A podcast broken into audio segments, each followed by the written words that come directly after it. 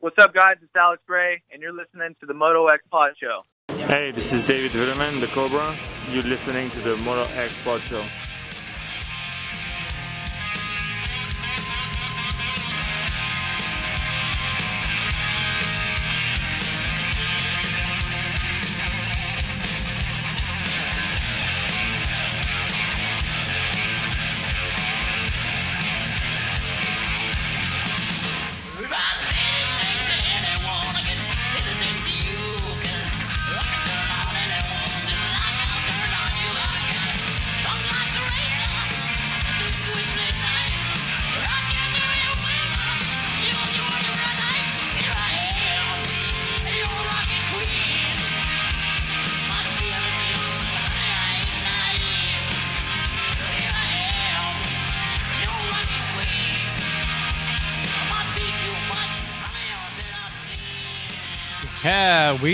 Back. What's up, man? I'm Dark Side, back with uh, the Moto X Pod Show, episode 127, brought to you by Torque One Racing.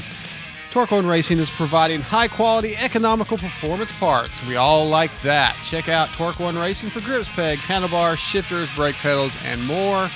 Follow them on Instagram, Twitter, Facebook.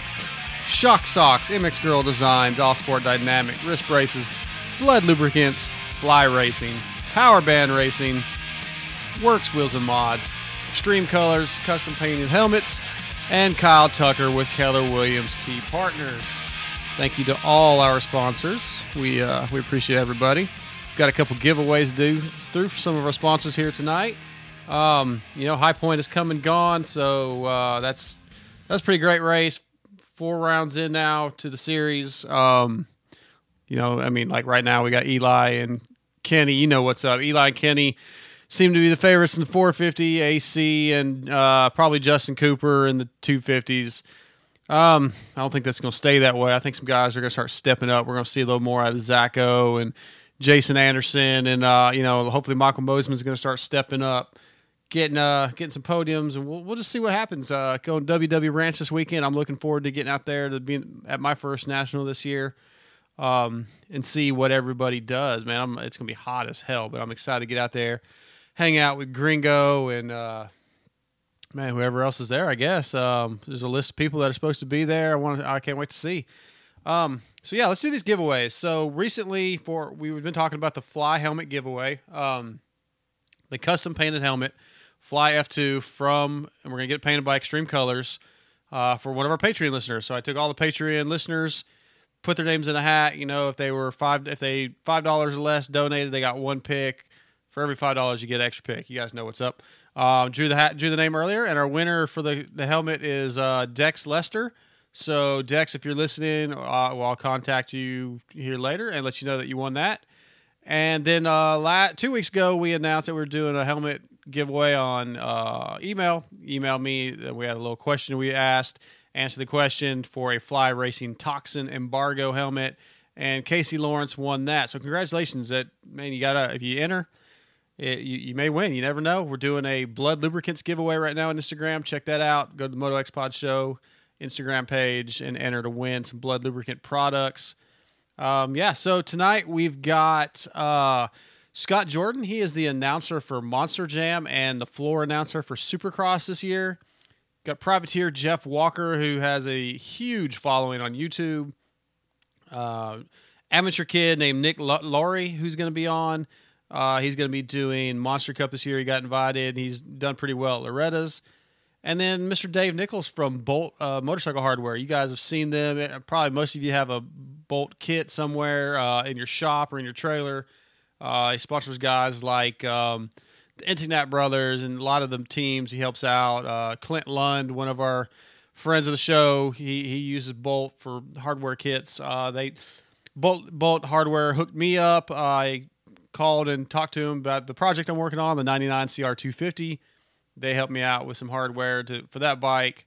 Uh, yeah, so man, go go check out bolthardware.com.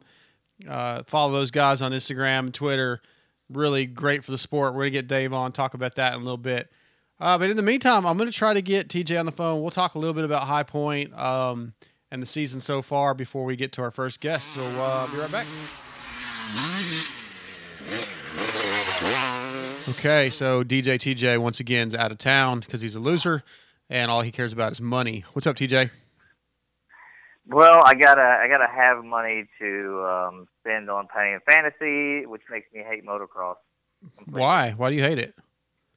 Because because fantasy motocross, Pulp MX Fantasy in particular, has ruined motocross for me, and the world is terrible, and I'm never watching another race again. Okay, that makes sense. Uh, it definitely can be frustrating. Um, I've had some uh, up and down weeks. This week wasn't terrible, even though I had like three zeros, I think. Yeah, it was terrible, and, and I tell you how bad it is. I don't like I I watched the race and whatever, but I didn't even enjoy watching the race and barely paid attention to it. I was just cussing, and I don't even use bad language that much, but I literally said a few cuss words about the guys that were um, on my team. Yeah. I was pretty frustrated with Marchbanks, and then I had one other guy that did bad, which I can't even remember who it was now. I kind of, I, I, they must be dead to me. I blocked them out.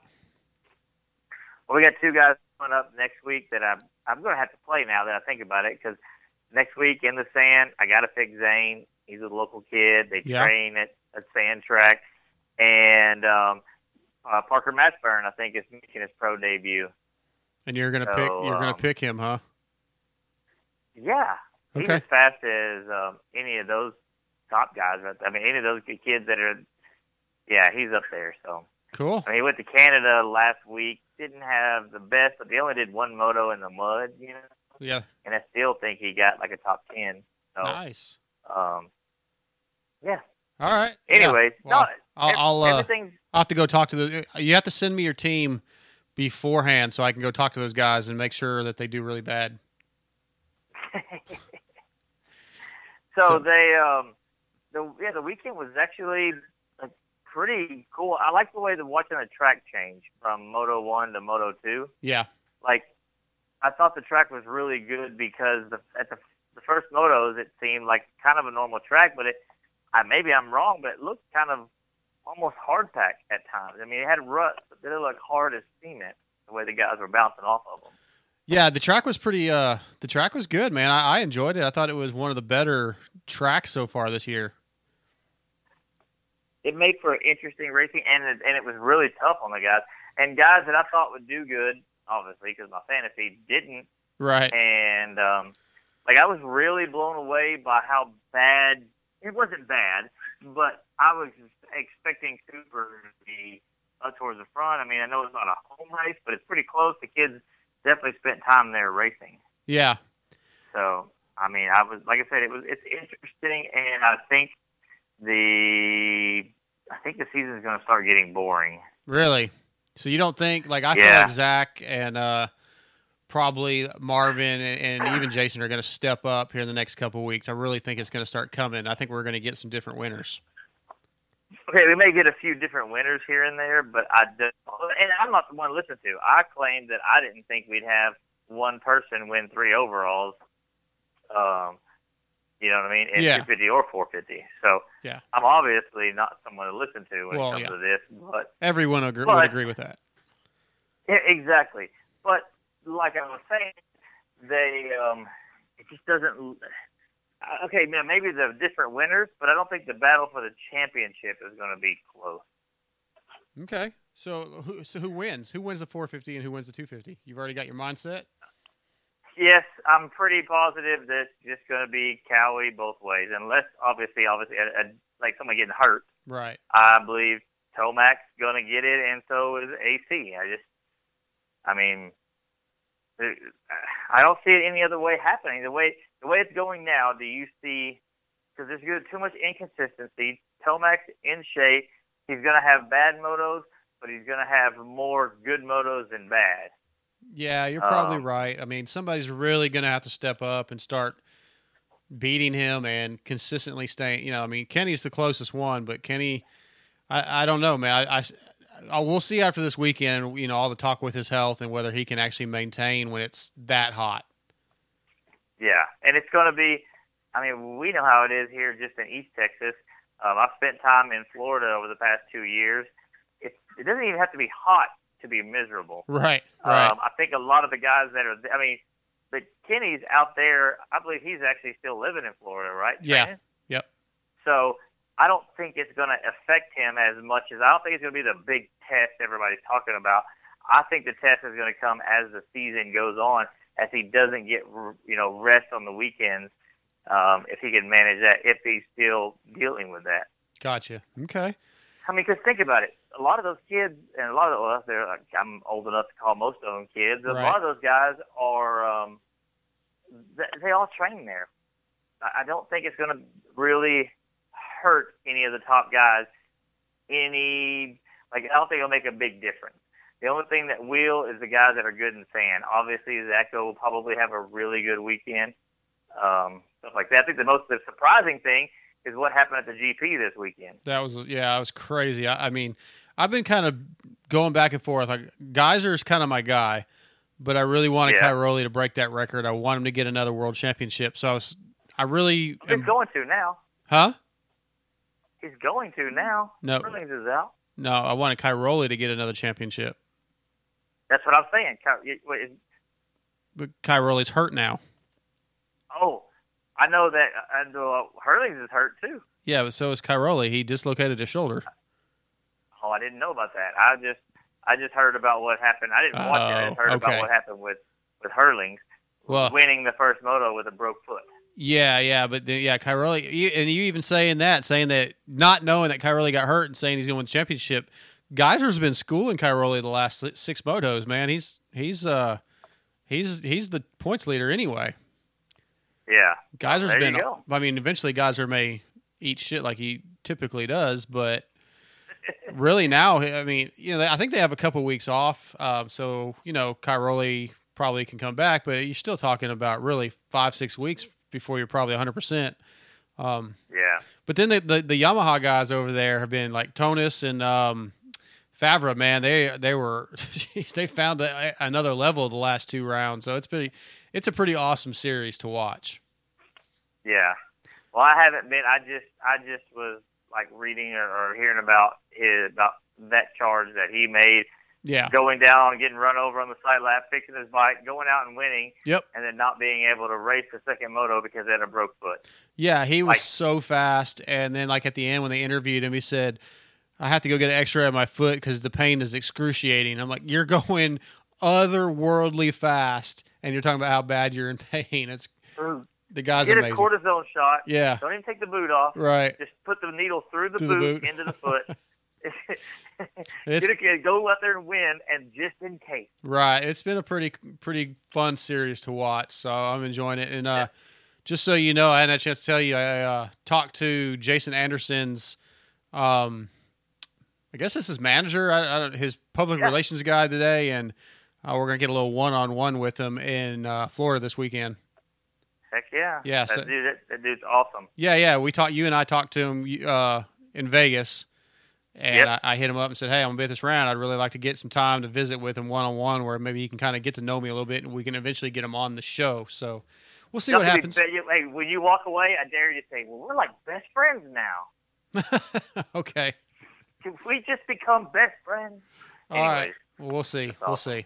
I'll I'll play it by ear. So anyway, well, TJ, I'm gonna wrap this up. I got uh Dave or uh, Nick La- Laurie coming on here a little bit. He's an amateur kid that's gonna come on, and I don't think I even gave you the guest list. We've got Jeff Walker tonight. He's a privateer that has a massive, massive following Yep. on YouTube. I've been watching his YouTube Yep. channels. The dude, the dude's like, yeah, very well, very articulate. Mhm. You, you already talked to him? Yep, he's going to be on, and then Scott Jordan, who is the voice of Monster Jam and doing the floor announcing for Supercross this past year, is coming on. And then Dave Nichols, who owns Bolt Motorcycle Hardware, he'll be on also. Heck yeah, That's that our guest awesome, list. man. We get you, you, you do you, you kill it with the guests, and um, that's gonna be awesome. And have fun in Florida while Yep. I'm out in freaking Baja. I will. Wait, this weekend is Florida. Yep. So I'll be in. I got to drive 25 hours from West Texas to Michigan. I probably could just accidentally go to Florida. It's probably about the same distance. Yeah, you could do that, or you could just say, "Oh, I'm broke down, babe. I'm just gonna have to stay here. Sorry." just Yeah. to stay there, Yeah. and then I just wind up in Florida with you, and I'm like, oh, I didn't mean to wind up at this race. It was an accident. Uh, it's an accident. Uh, all right, man. well. Well, TJ, have fun working. I'm gonna uh, take a quick break and come back with our first guest. All right. All right, see ya. Be back. Okay, we are back with our first guest of the night, and he's brought to you by Torque One Racing. Once again, if you're looking for grips, pegs, handlebars, shifters, brake pedals, or more, hit up Johnny at torque1racing.com.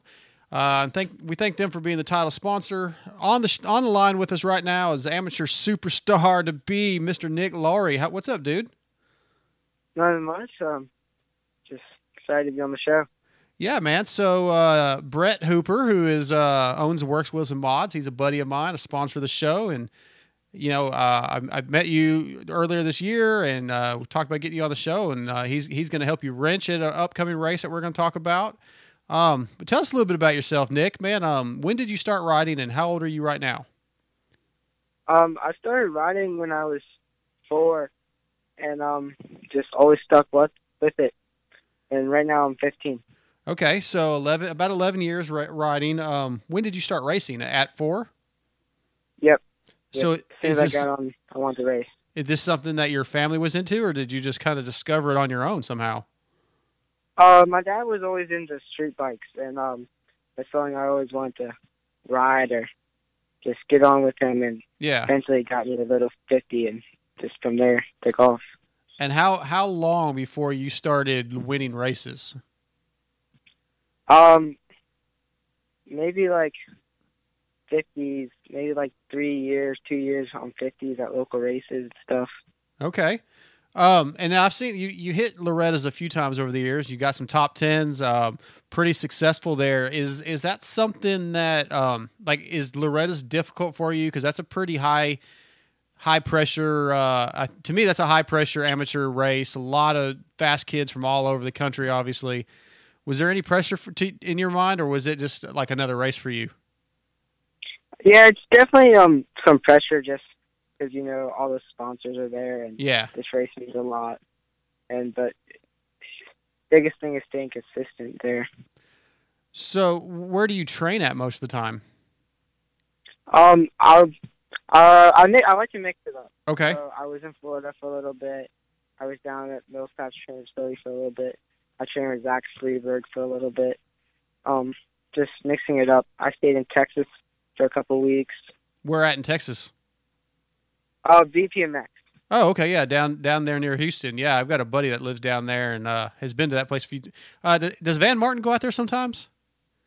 Yep. Yep, I thought so. I know I know Van well, and yeah, I hear I heard a lot of good things about that place. I haven't had a chance to get out there yet.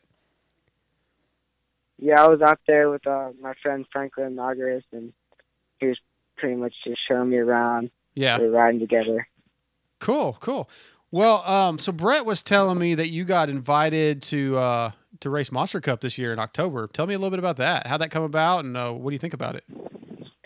So while actually while I was in Texas, um, they had the Houston Supercross Yep. amateur and I actually didn't know until maybe three or four weeks later that if you got top three in a Super Mini two class, you were invited. Oh, okay. I didn't know that either. That's cool. Yeah. So what do you what do you think about it? Well, what what did you think about Supercross Futures? Um, I got to see a, maybe three of them. I think I was involved with. I did uh, Houston. I was there. I was at the finals in Vegas, and I did Phoenix, where I kind of hung out. Um, some of the tracks were harder than others. Um, there's a lot of different skill levels that are at that event because there's like old farts like me that aren't very talented, and there's fast kids like you. So they kind of have to build a track for everybody. But what did you think about the Supercross Futures event? I think it was a, uh good stepping stone Okay. into uh, looking into the future for some kids. It was uh, definitely a cool experience to be in the stadium, just get a glimpse of what could be. Yeah, yeah. So, and and how did you finish at that Houston round? Uh, I got third. Third. Okay. Uh, who are the other kids that are in your class that are like your biggest competition? So that race, it was me, Caden Braswell, and Gavin Towers battling that whole race.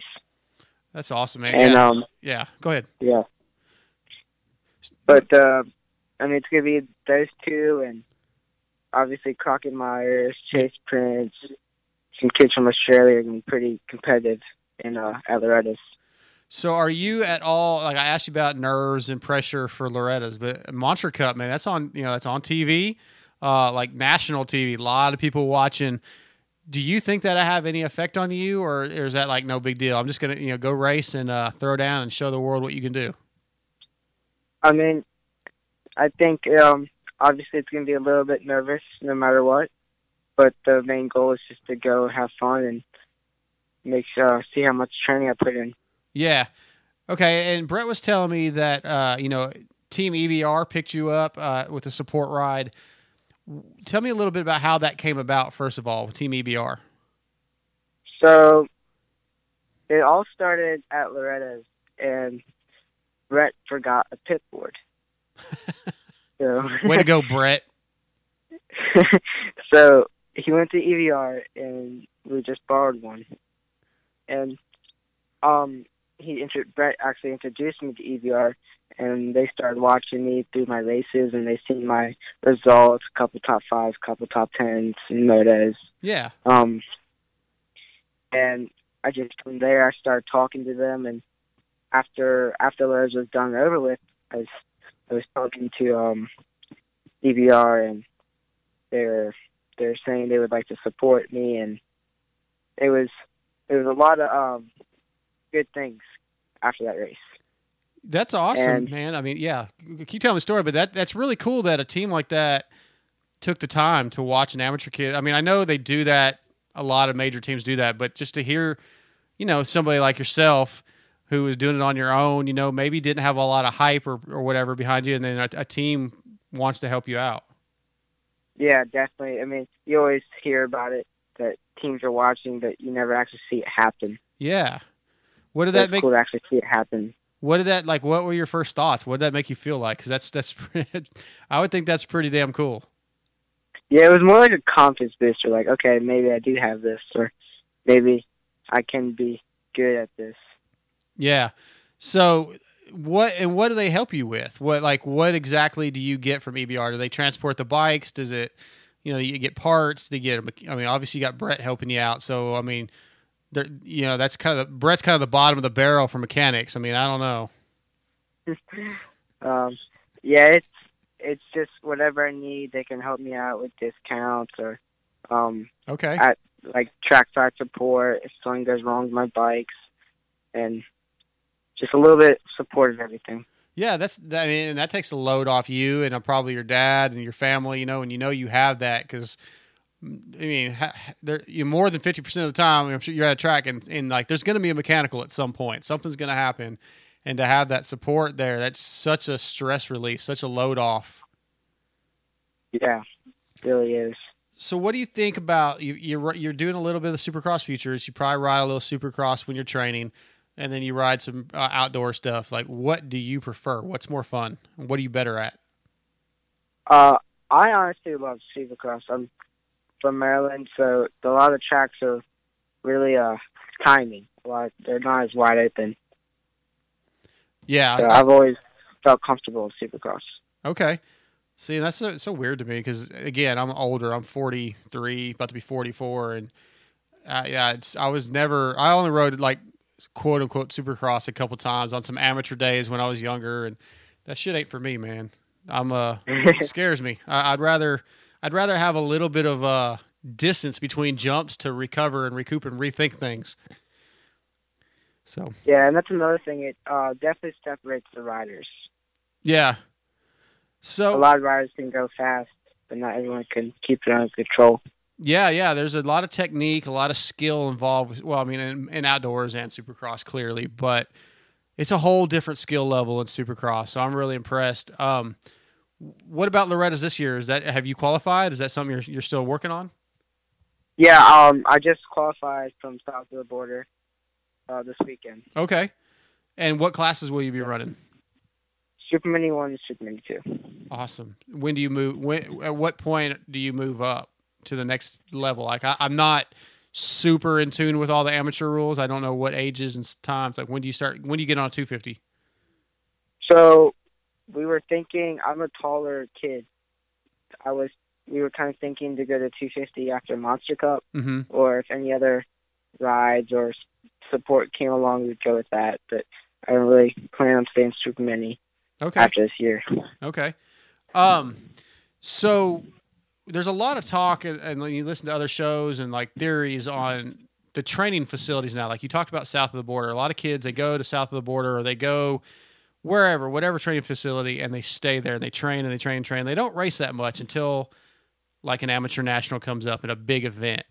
Um, I, for one, along with a lot of other people, think that kids like you need to be racing damn near every weekend, you know, at least a couple times a month, even if it's not a big event. It could be a local race with just a few guys, just to have some gate drops. What do you think? I mean, do you think, you know, just being at a training facility and battling and and, and hitting lap time, lap time, lap time is good, or do you think actually showing up at a race and get some gate drops and banging elbows is better? That's what um I believe too. That you definitely need to go racing. Okay. Anyone can be fast at a practice track if you spend enough time, but once the racing starts, the the whole mood changes. Everything changes. Yeah. Well, yeah, you know, and, and I, I've heard this theory. We t- heard people talk about this. You know, at a practice track, you like if you're at one track for months or weeks or whatever, you learn every little nook and cranny of that track, and you stay in that main line and you just hit it over and over and over and over. That's not realistic in a race. Definitely, yeah. That's one of the things. That's why I've always kind of like jumped around. I never really stayed in one spot Yeah, for years. I like that. And- what do you, what do your parents think? I mean, what, what, what's your mom think about your career path? I mean, clearly, where you're headed, you want you want to go pro at some point. You you'd love to make a career out of this. Um, moms aren't always on board with that. They're sometimes a little bit scared. You know, they're moms and they're protective. Uh, is your mom a moto mom, full like hundred percent, or is she kind of like uh, a little you know nervous all the time? I mean, I think every mom's a little nervous when we're racing, but she was all for it from the beginning. that's good to have that support. Um, yeah, I, I like that. So tell me a little bit about yourself off the bike, man. What are you into? What uh, are you a Fortnite kid? Or are you you know into music? You what what what's your what do you like to do when you're not on the bike to just take a break? Um, I've always my dad owned gyms, so I've always liked to go in the gym and work out. Just something I've always been around. Obviously, I like to go outside, build jumps, like every other kid. Yeah. Not much into staying inside. Okay. What about any other sports? You into anything else? Um, not really. It's just been motocross all the way. Okay. Well, and back like what about music? Because I'm a big music guy, so I like to hear what, what kids are into. Oh yeah, in general, um, I guess rap and hip hop. Damn it! What is wrong with our youth, man? My kids, my kids into the same thing. I, I I tried to teach them, man, rock and roll. I took them to concerts.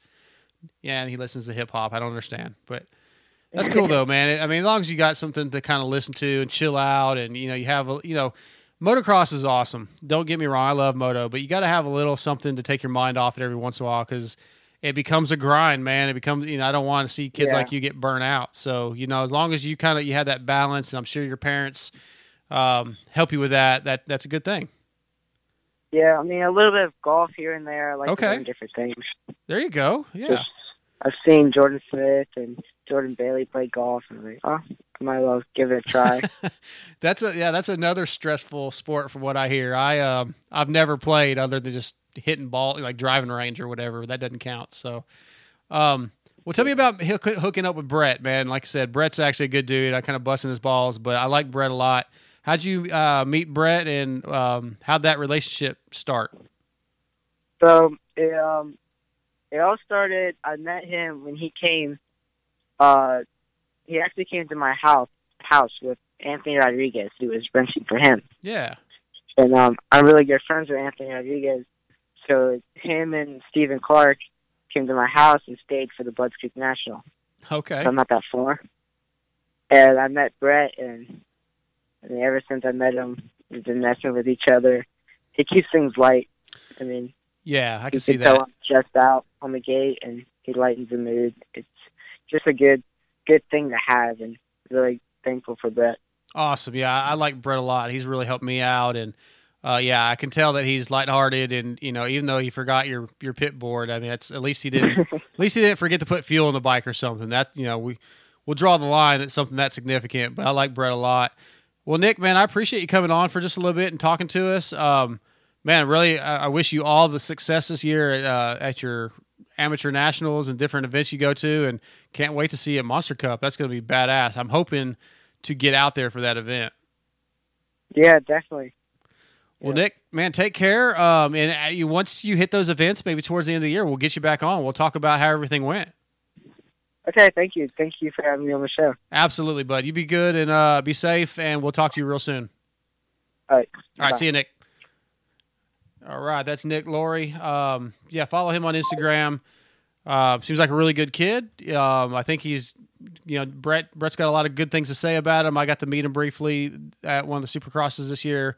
So yeah, we want nothing but the best for him. Let's follow him, and uh, yeah, maybe he'll be a, a surprise in the pro ranks in the coming years. You know, maybe he'll make a name for himself. That'd be really great to see. So, all right, thanks Nick for coming on. We'll take a commercial break. We'll be right back. Since 1998, Fly Racing has been focused on developing the best gear possible. With research and development, they have become a leader in safety and comfort. Fly Racing is worn by many of the top athletes in motocross and supercross, including Weston Peick, Blake Baggett, Zach Osborne, Andrew Short, Damon Bradshaw, and Adam and Tyler Enticknap.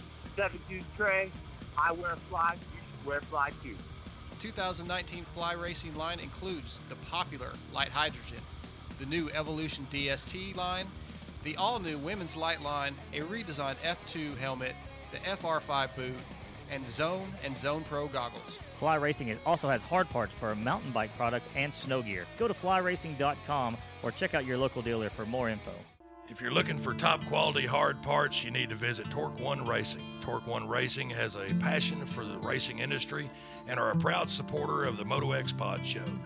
Find the flow with Torque One Racing handlebars, levers, shifters, brake pedals, and grips. Torque One Racing is the title sponsor of the Moto X Pod Show, so support those who support us. Visit TorqueOneRacing.com and order your Defy lock on grips today. Blud Lubricants signature products, Blud Power Sport Series, Blud Racing Pro Series, and Blud Racing Pro Elite Series were all created to bring out the highest level of performance and protection for all types of racing. From dirt track to off road, motocross, supercross, and drag racing, BludLubricants.com has what you need. Along with their oil lines, Blud Lubricants provides chain lube, degreaser, polyclean, and other top notch products. Independent tests have shown blud lubricant oils to allow your bikes to run up to 30 degrees cooler. Give Jeff Green and Blud Lubricants a try, and you won't be disappointed. Blud Lubricant sponsors of Tyler Powers, Team PRMX, Team TXS, and many other pro supercross and motocross riders. Visit bludlubricants.com today. Okay, we are back from our first commercial break of the night and brought to you by Blud Lubricants. Blud Lubricant oil lines were created to bring out the highest level of performance and protection for all types of racing. Blud Lubricants has three series of oil to fit your needs, as well as chain lube, degreaser, polyclean, and more.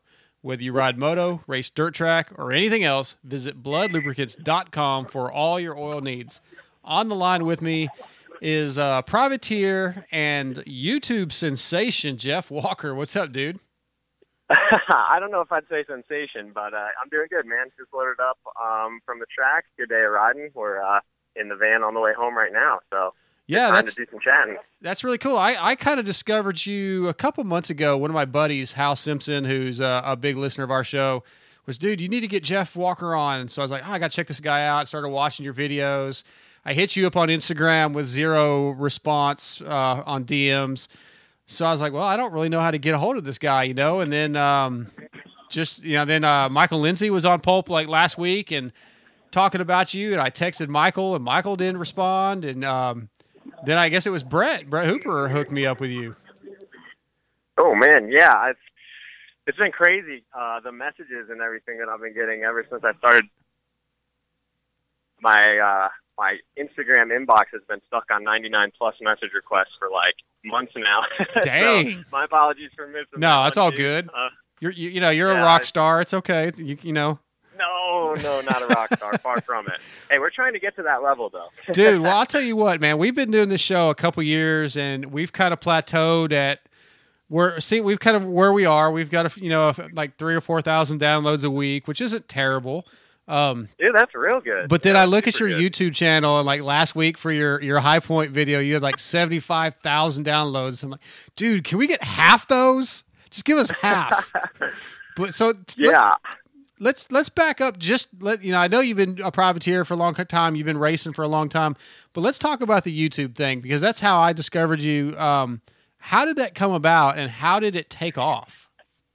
Yeah, honestly, I never ever intended it to uh intended for it to be like what it is now. Honestly, I started my YouTube channel originally and got a GoPro originally because uh, my whole life growing up, it's pretty much just been like me and my dad going to the races together and going to practice tracks together and all that stuff. So when I moved to Florida for college, obviously he's back in Ohio, um, you know, 1,200 miles away from me. And every single time I'd go to the track, he was like, "Hey, you know, have Bridget, that's my girlfriend, have Yeah. Bridget get some video, send me some clips and everything. And I'm like, you know what, Dad? I'll just get a GoPro and I'll upload some GoPro for you to watch instead. So that's what I did for a little while, um, probably like a month or two. And uh, I don't know, I don't know if it was good timing with the new GoPro coming out or the new like Honda Works Edition 450 coming out, um, and people wanted to see that, but people just started tuning in and watching those GoPros, and then they were like, "Hey, dude, like."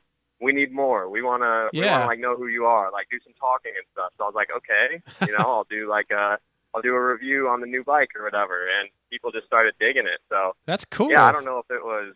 It's kind of a combination of a lot of things. Just like good timing with like things coming out, and then obviously when I started my channel, it was winter everywhere, but I was in Florida, so I was like kind of the only person putting out like motocross content at the time. So yeah, I don't really know what it was, um, but I'm thankful for it. It's been really cool.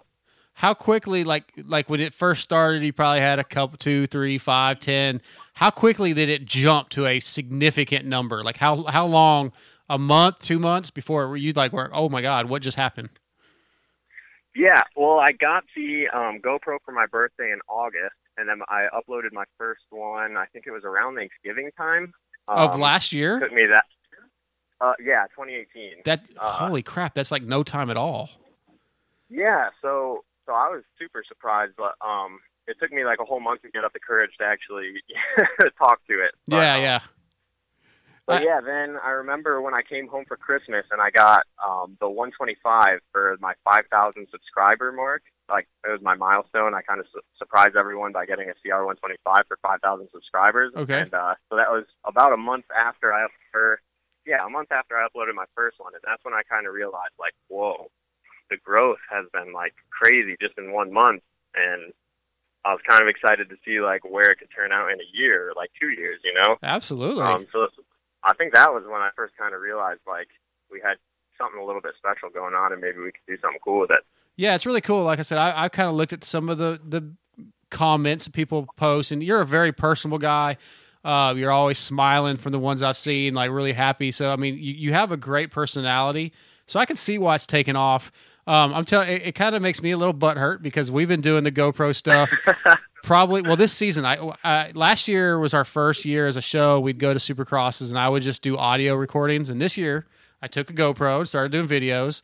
And I started doing videos when I'm riding, and nobody has wanted to see me ride because it's su- I'm super slow. So yeah, it's um, our our show YouTube channel has not gone at the trajectory yours has. Man, you've got something special, and it's really cool. Yeah, I don't know. I don't know what it is, but it's definitely an untapped market. Like, there's Yeah. no privateers, or I mean, like Cianciarulo did it for a little bit. I don't know Seely posted some videos, and those dudes were getting like crazy hits. Right. And they would just only do it for like a week or two and stop. And I was like, well, dude, people obviously want to see like what it's like to be a professional motocross racer, and obviously, like when those top guys do their videos, it's not really realistic for the average Joe. But like me, Sure. I'm I'm totally an average Joe, just doing what anyone else could do um, on you know a pretty small budget and pretty much stock equipment. So I don't know. People kind of I feel like they kind of relate to it because they're like, man, like. You know, he qualified on a bike that's modified less than my bike. Like, Yeah, maybe, yeah, maybe I exactly. could start busting my butt and get out there and like try it or something. You know, it's possible, obviously. So I think people are kind of resonating with uh, the underdog story or whatever, or like, you know, whatever the fact I'm in college. I think people kind of respect and think it's cool because they're like, maybe they told theirself, themselves like they couldn't do it because they worked or they were going to school or whatever, and then they're like, well, here's this guy who's out there doing it. So you know, I think they kind of feel like they're um, coming along on the journey, and that maybe it's making it like possible for them to try and do something really cool too. So I think it just kind of resonates with people, I guess. Yeah, I think so. Like I was looking at some of your stuff. You're you're a pre med in college, right?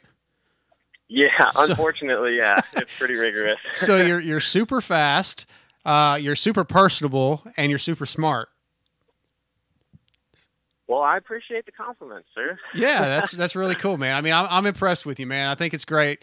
Um, you know, I think that the privateers. Uh, I've said this, and I know you know Steve Matthes from Pulp, who I'm a fan of, does a lot for the privateers. But the privateers are the backbone of this sport. You know, I mean, there can only be so many superstars, quote unquote. But to have guys like you out there, like you said, the average Joes, guys that we can kind of almost we can kind of relate to.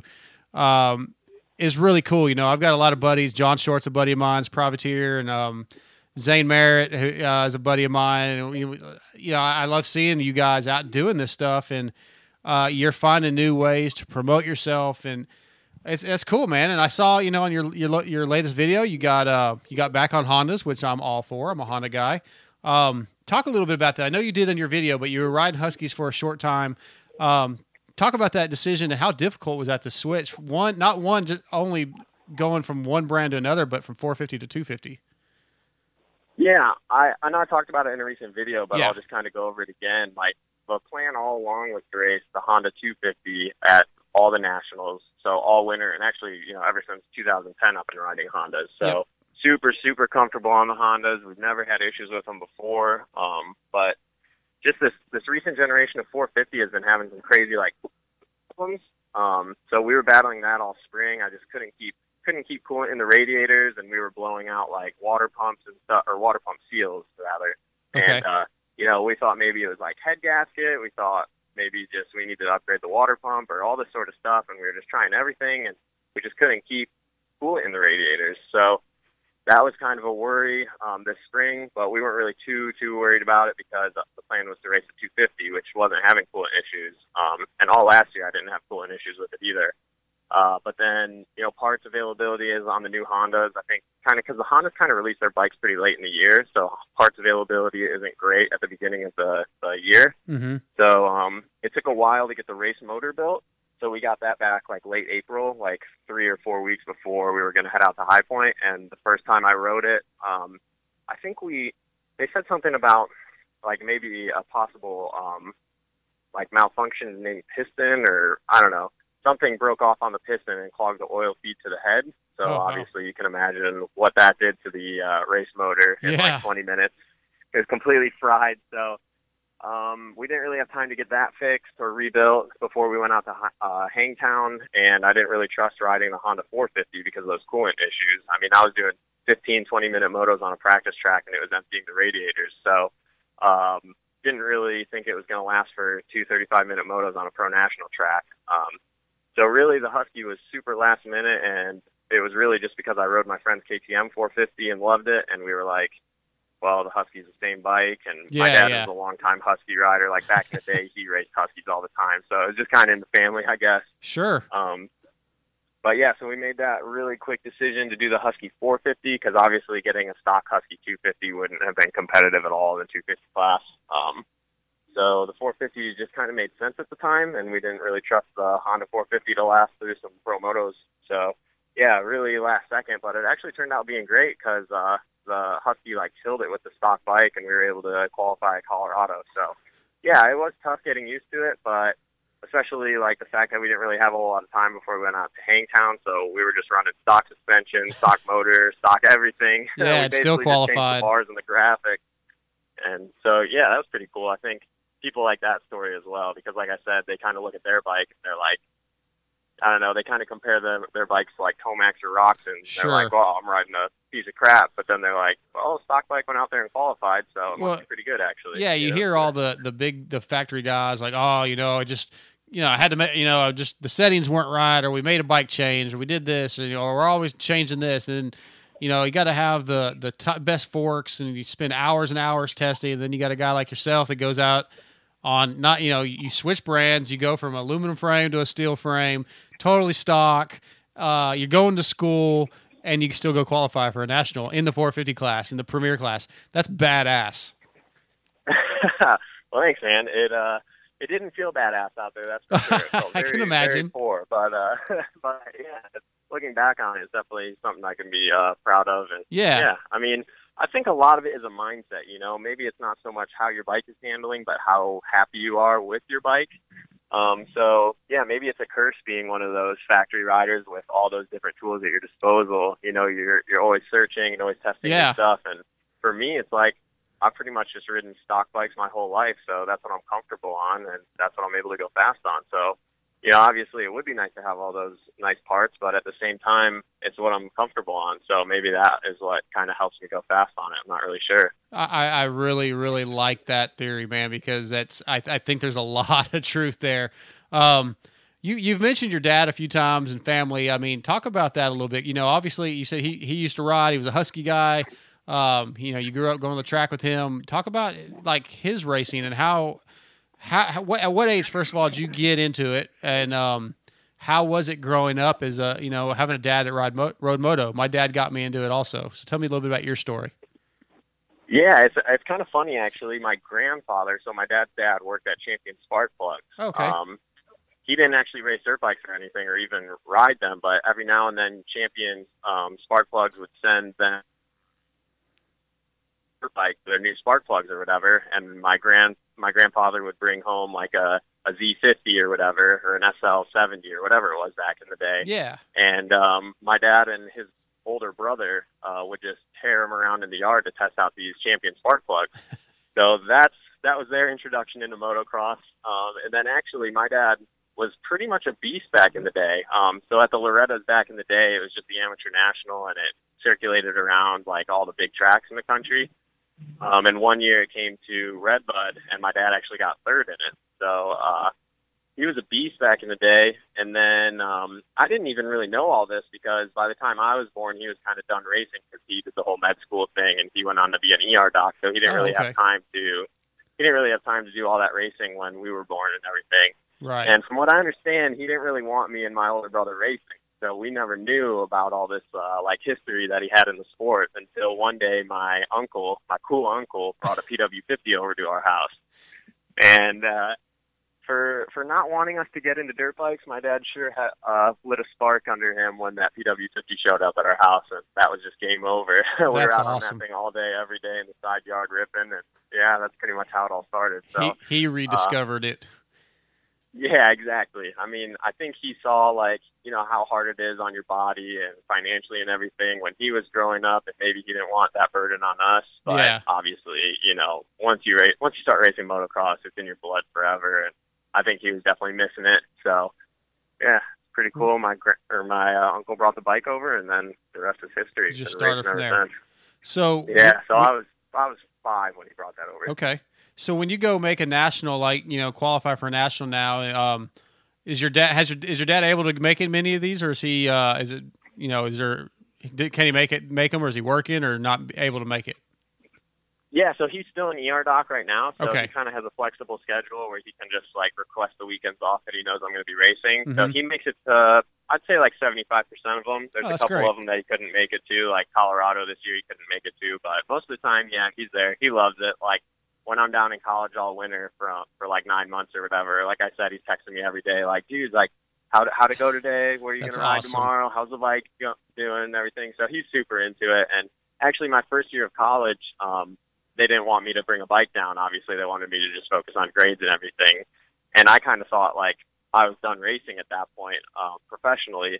And uh, so I went nine months without riding a dirt bike. And then when I got home in the spring, uh, we went out and rode one time. And he was like, "Well, you got a month and a half till Redbud. You want to race? Because if you don't, I'm going to go sponsor the kid down the road, and we're going racing." Oh, and I was like, nice. "Hell yeah, let's go race!" That's awesome. I love it. so, I love so it. yeah, he's all about it. He loves it. So uh, this coming weekend, uh, WW Ranch in Florida. I guess that's sort of a, a local race for you this year. Um, what do you think, man? You've been. uh, What do you think about the WW track, and what do you think about uh, it getting a national this year?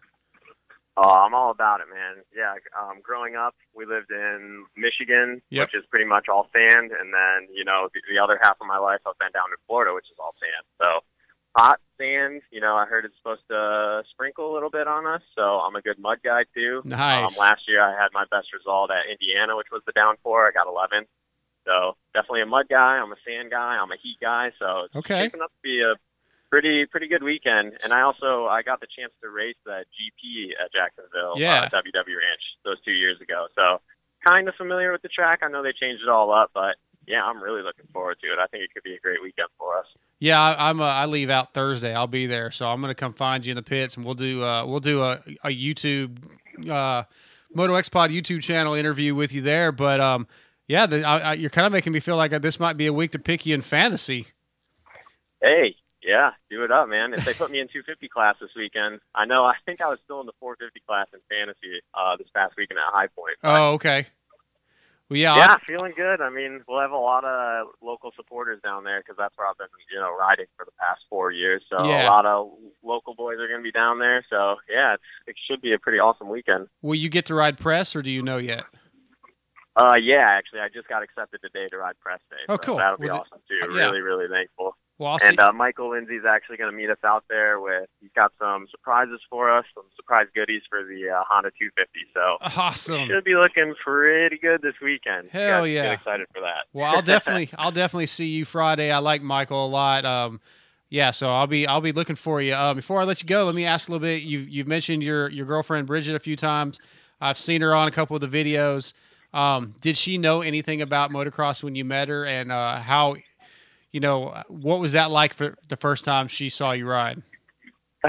no, she knew nothing about dirt bikes at all. I think uh, she had one experience riding her her like brother-in-law's CR85 one time way back in the day, and uh, that was the extent of her motocross knowledge. Okay. Um, but but yeah, we went to the same high school together up in Michigan. She played volleyball with my sister, and uh, obviously I would go to all the volleyball games to like cheer on my sister. And you know, she always like would catch my eye or whatever, and I just I was like, hey, hey Kelly, what's that girl's name over there? Like, let me get that phone number. Right. so Let me get them digits. so then it just kind of yeah, it just kind of went from there, and then uh yeah, she she is a huge motocross lover now. Like she follows all the even if I'm not racing like during Supercross and stuff, she's always like texting me photos like oh Cinchero is killing it or whatever. so she Yeah. she loves it. This sounds like we my just, fiance. We mesh really well. Yeah, it sounds like my fiance. She's like, I, I, you know, if I can't watch the race live, I shut down social media because I don't want to know what happens. And my chick's like, yeah, I've already looked to see who won. I couldn't wait. well, don't They're ruin it for find, me. man. But they're hard to find, but Yeah. unicorns do exist. yeah, that's awesome, man. Well, hey, uh, dude, it's really been cool talking to you, and I, I cannot wait to meet you this uh, Friday. I'll, I'll definitely come find you in before qualify or before uh, press, and we'll visit, man. But um, it's been really cool to have you on. I think your your YouTube channel is awesome, so I, I'm I'm very happy for you. You seem like a great dude. Well, thanks, man. I really appreciate you inviting me on. I think it's it's really cool. Like you know, not only the YouTube thing how it's taking off, but all these opportunities that it's you know presenting me and all these people that I'm getting to meet. So really Yeah. cool. Looking forward to meeting you at uh, Jacksonville, and thanks for having me on, dude. Absolutely. So everybody go if you're not already following Jeff Walker on YouTube, go go follow his YouTube channel. It's really badass. Um, Jeff, man, have a good rest of the week, and I'll see you Friday. Appreciate it, man. See you on Friday. Okay, bud. Have a good night. All right, you too. Bye. All right, that's Jeff Walker at Jeff Walker eighty four is his Instagram. Uh, yeah, cool kid, man. I like this kid. So I say that about everybody I know, but whatever. I like just that. That's man, to be in pre med and racing at the professional level. That's pretty. Uh, that, that's pretty special. I think that's really cool. All right, so another commercial break, and we will be back with Scott Jordan. Hey Kylie, does your husband have to deal with leaking shafts? No way, Kathy. He uses Shock Socks, the original and number one 10 second removable fork seal protector. Looks like the best way to keep grit and grime out of your fork seals. So, if you don't want the headache and expense of constantly replacing fork seals, get Shock Socks. Go to shocksocks.com and visit them on Facebook to pick your color. And don't forget, they are available for street bikes too. Dark Side here. Are you guys in the market for a set of new custom graphics? Are you tired of the same old basic layouts the big box companies offer? Well, if so, then you need to check out MX Gurl Designs. From custom graphic kits, stickers, reproductions, and even vintage, MX Gurl does it all. Call or text Char at 936 828 1472 or email Char, C H A R, at mxgurl.com, and that's mxgurl, G U R L, and tell her Moto X Pod sent you. What's up, Moto X Pod listeners? This is Darkside, and as motocross racers, one of our top priorities is safety. That's why All Sport Dynamics wrist braces are one of my favorite products. All Sport Dynamics sees themselves as the Picasso of safety braces. Their passion for design and developing beautiful braces never stops. They've had the privilege to work with some of the largest names in the sports industry and have established a reputation for always bringing innovation to the table with every brace. For the pro chasing the championship or the six year old whose mom wants to avoid a broken bone, please try All Sport Dynamic Wrist Braces. Go to motocrosswristbrace.com or check out Instagram at wristbraceguy or call 936 569 1003 and ask for Jeff Brewer or Gary White. And keep in mind, these are the wrist braces that Justin Bogle, Joey Savatgy, Weston Peick, Adam Cianciarulo, Matt Gerke, and Broc Tickle wear in their pro careers. Check them out, All Sports Dynamic Braces. Powerband Racing is a suspension company dedicated to providing best service and products. They are committed to developing new products and improve your ride. They want your suspension to be the best it can be. They're based out of Minneapolis and they're a WP authorized service center and trusted by Ryan Sipes. Mini bikes to big bikes, they cover them all. Powerband Racing has your suspension covered. Contact them at 320-983-3400 and follow them on Facebook or Instagram. All right, on the line with me right now is a, a voice that many of you have heard and, and probably didn't even realize who it was. Brought to you by Power Band Racing, a suspension company dedicated to providing the best service and products. They are committed to developing new products that improve your ride. Based out of Minneapolis, they are a WP authorized service center entrusted by Ryan Sipes. Contact Power Band Racing at 320 983 3400 and follow them on Instagram.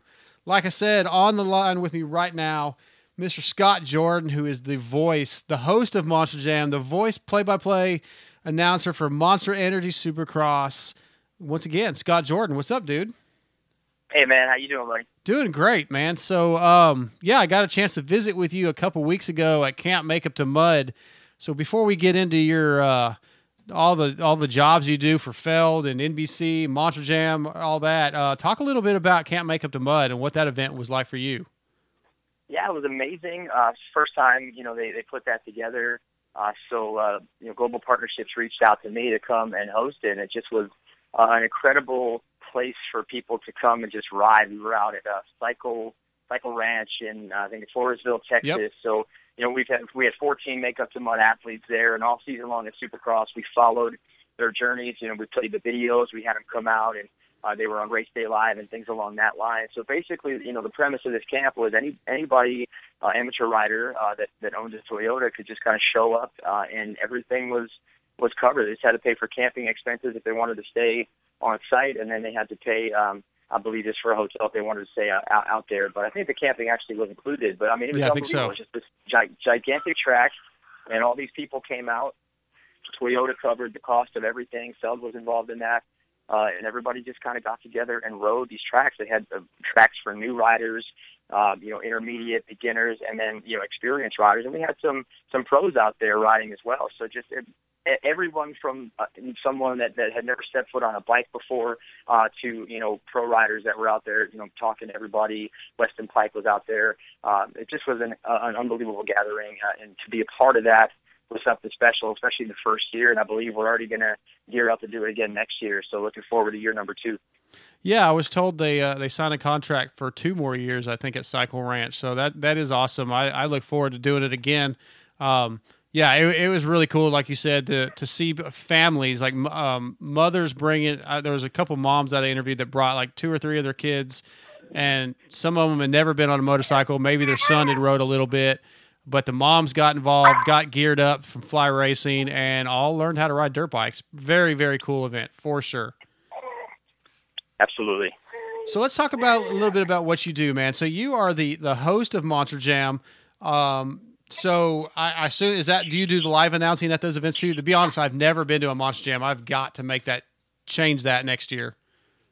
Sure. Um, yeah. Well, all season long for live events, all year long, I, I was with Supercross up until uh, the championships, Mhm. and then I was still doing Mo- Monster Jam television, and then now I, I am transitioned back into Monster Jam live events. So we were just uh, just did one last weekend, uh, and we were in Kansas City for the first time at Arrowhead Stadium, and then this weekend coming up we're in Nashville.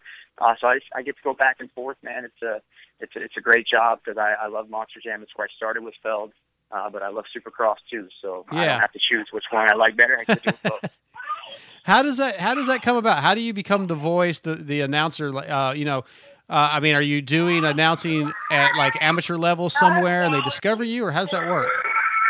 Uh, to be honest with you, no, man. I, I never even thought about it. I, I went to an audition a few years back. Uh, they were in Orlando, where I live, and uh, went to just an audition and decided to give it a shot. And I got hired as a, as a behind-the-scenes pit reporter, and went on tour, and then just kind of worked my way up into you know the the Stadium Championship Series, and then I started calling in Monster Cups for Supercross, and then went on to Monster Energy Supercross, and then this year Monster Jam moved from FS1 to NBC Sports Network, and they were looking for a, a new host just to give it a different look, and Yeah. uh, they they brought me in to do that. So uh, it's just been an incredible three year ride to be a part of that, and now to be involved in both uh, major motorsports and Feld Entertainment is just awesome. It really is. It's really cool to see that, and, and uh, you know, I I got to do a bunch of the Supercrosses this year, and uh, heard, heard you, and uh, it seems like you're doing a fantastic job. Um, is that something that's difficult when you're having to? I, I don't know how much experience you have with Supercross in the past, like knowing the riders and, and knowing the numbers and like the information. Things are happening very fast. Um, yeah. You know, and, people over the years they make they there's always people joking or giving the you know hard on the announcers, hard on the television announcers when mistakes are made. But I mean, you know, it's not it's not an easy job. It's not just like it's not scripted. You're doing this live. You're play by play. You're you're calling names out. I mean, it it's got to be difficult. Um, how do you like? How do you learn all that to begin with? Learn the names and the numbers. Do you memorize that stuff, or you just kind of play it by play it you know by ear?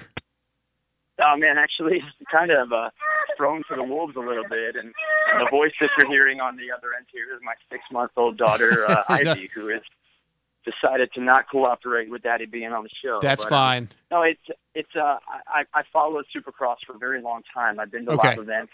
You know, I watched the show, so I was fam- I was very familiar with you know the, the riders and the storylines. Not some of the newer riders, um, you know, but I I was very much you know a fan in the era of, of Ryan Dungey and Jeremy McGrath, and Right. the photo of Chad Reed and James Stewart.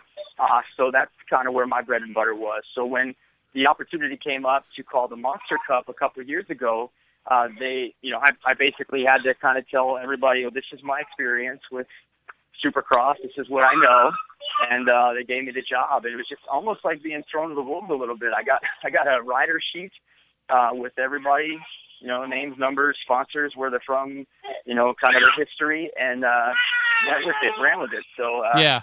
yeah, yeah, that that was kind of how I got started. And then this year with with Supercross, um, I didn't realize the amount of time that just kind of went into the play-by-play role. I mean, I'm I'm the first voice that people hear at 11 o'clock in the morning, and I'm on the air until 10 o'clock at night. So Yeah, it's it's a long day. I mean, people don't realize, you know, like I get there. I always get there early, um, just because I'm kind of a dork, and I get there and I give donuts to all the teams. So I'm usually there like around eight thirty in the morning, and yeah, like you say, you're there till the the show ends around ten o'clock local time. Uh, you know, and it's Yeah. you know at least the main part of the show, and you probably still have duties after that. And yeah, it's a long day, but it's a fun day for sure. It's a super fun day, and, and for me, you know, I get to call practice and qualifying. Right. You know, I I get to tell those stories throughout the day, and that's that's the, my favorite part of the job is just literally seeing you know that the riders evolve from practice and learning the track and you know learning the ruts and everything to to these final heats in the in the main events. Just seeing that day unfold for me, that's pretty cool. Right. Uh, and, you know, Daniel Blair is a buddy of mine. Um, and I'm, I'm sure you've had some interactions with him. Um, please tell me you have a story where we can make fun of Daniel. Do you have anything, any dirt on Daniel? you know, I met Daniel for the first time at the Monster Cup. He was the uh, the only you know non Monster Jam announcer that was uh, calling that, that. So he helped me a lot. So I don't have any dirt on on Daniel. I, I've I've only seen him you know in a professional capacity, and he's been nothing but helpful. Right. I, I will. I tell you what. I, I will make it a goal of mine uh, next season to try and get some dirt on Daniel Blair. So you can bring Let's me back on and we'll make fun of him. Yeah, I, I, yeah, I always like to have dirt. I love to bust his balls. Um, I had uh, Juliana Daniel the first time I met her. She she gave me a story about walking into Race Day Live and and seeing that Daniel and Jim Holley were the same height, and she knew that wasn't right. So she walked around and and Daniel was standing on the box barefoot. And uh, yeah, so as soon as I got done with that interview, I sent him that clip, and uh, yeah, I, I enjoy that kind of stuff. so yeah, that's awesome, man. Tell me, tell me the difference in announcing Supercross and Monster Jam. I, I mean, Monster Jam is huge. Those things sell out. Um, it's it's a different type of. I, I'd say it's probably a similar crowd, but there's. I think there it's a little different. It's it's you know motocross. You have a ton of motocross rider like local guys that ride motocross and that grew up riding motocross and they go and they know the sport. Monster Jam, I think, is probably a lot more families um, that maybe they clearly don't drive monster trucks, you know, on, on the weekends. Um, Tell me the difference in what you see with the crowds and the difference in announcing the two. Well, I mean, as far as the crowd goes, you, you hit it right on the nail. Uh, it's uh, Supercross. You see a lot of you know young riders, male and female, there with Monster Jam. It's, it's a family event, uh, so you see a lot of the families coming in. You know, kids just head to toe Monster Jam gear, just huge fans of it with the, the big toys. Supercross. Yep. You know, I, you see a lot of of just these, these amateur riders coming in, kids coming in that that love the sport and want to be around it and want to do it. So that's definitely the difference in the crowd. As far as the announcing goes, um, you know, with with Monster Jam, you know, being on television, uh, obviously it's more front of the camera work. I think at Supercross, I'm only on camera for about you know three minutes, so Yeah. uh, I, I don't have to I don't have to make sure every every piece of hair on my head is in place and uh, you know stuff like that. But the the announcing style, I, I try not to. I try not to change it too much. I want to be consistent across the board. I try to call Monster Jam and Supercross the same way. Uh, just you know, be authentic and you know, deliver that to the crowd. If they're excited, I need to you know portray that through my voice. So I, I just try to call it the same way. I mean, you know, I, I don't want to be that you know Sunday, Sunday, Sunday guy. Right, That's not right. that's not that's not what we do anymore. But you know, there I, I I keep it at a at a at a solid you know tone, and then you know when I need to bring it up, I bring it up. When I need the crowd to get up on their feet, I'm not afraid to to let that happen. But I, I try to keep it consistent, man. Do the Okay. same style across the board. The only thing with what you do that I, I wish I could see improved is the the sound systems at stadiums. Um, they're not they're not up to par with technology. Uh, you know, maybe at least that's in my mind. You know, you, I think that sound technology should be better than what you hear at a stadium, but maybe just the the, the dynamics of what that you're dealing with in a stadium that size is almost impossible to overcome. But you know, it's it's hard to hear sometimes what's being said over the crowd, and um, it you know, and, and it gets bled out. And I think you know you're doing a job, and you're doing a good job, and you're hyping it up. I wish we could hear you a little better when in the heat of the moment. Yeah, no, that's definitely a, an issue that we talk about throughout the year, and there's not much we could do about it. Every you know, every stadium we go to has a, a different sound system Yeah. than the previous week. For for instance, in Kansas City last weekend, I mean, this is a it's it's a beautiful stadium. Everybody, you know, is super nice and super talented. But when you know we showed up for Monster Jam, and they basically told us, you know, this stadium isn't really built for anything other than football as far as sound systems go. And um, I mean, we they only had a few wireless mics, and I was kind of tethered to, you know, a, a mic up in the concourse. So yeah, there, Oh, there are struggles there, and we just try to overcome that the best we can. Um, I mean, when the when the bikes are, are revving and, and loud, there's not much we can do. Uh, but we just we just got to keep talking. Yeah. Okay. Now, so you mentioned you're you're six month old. Um, you're you're a, a married man. Uh, how many kids do you have? Yeah.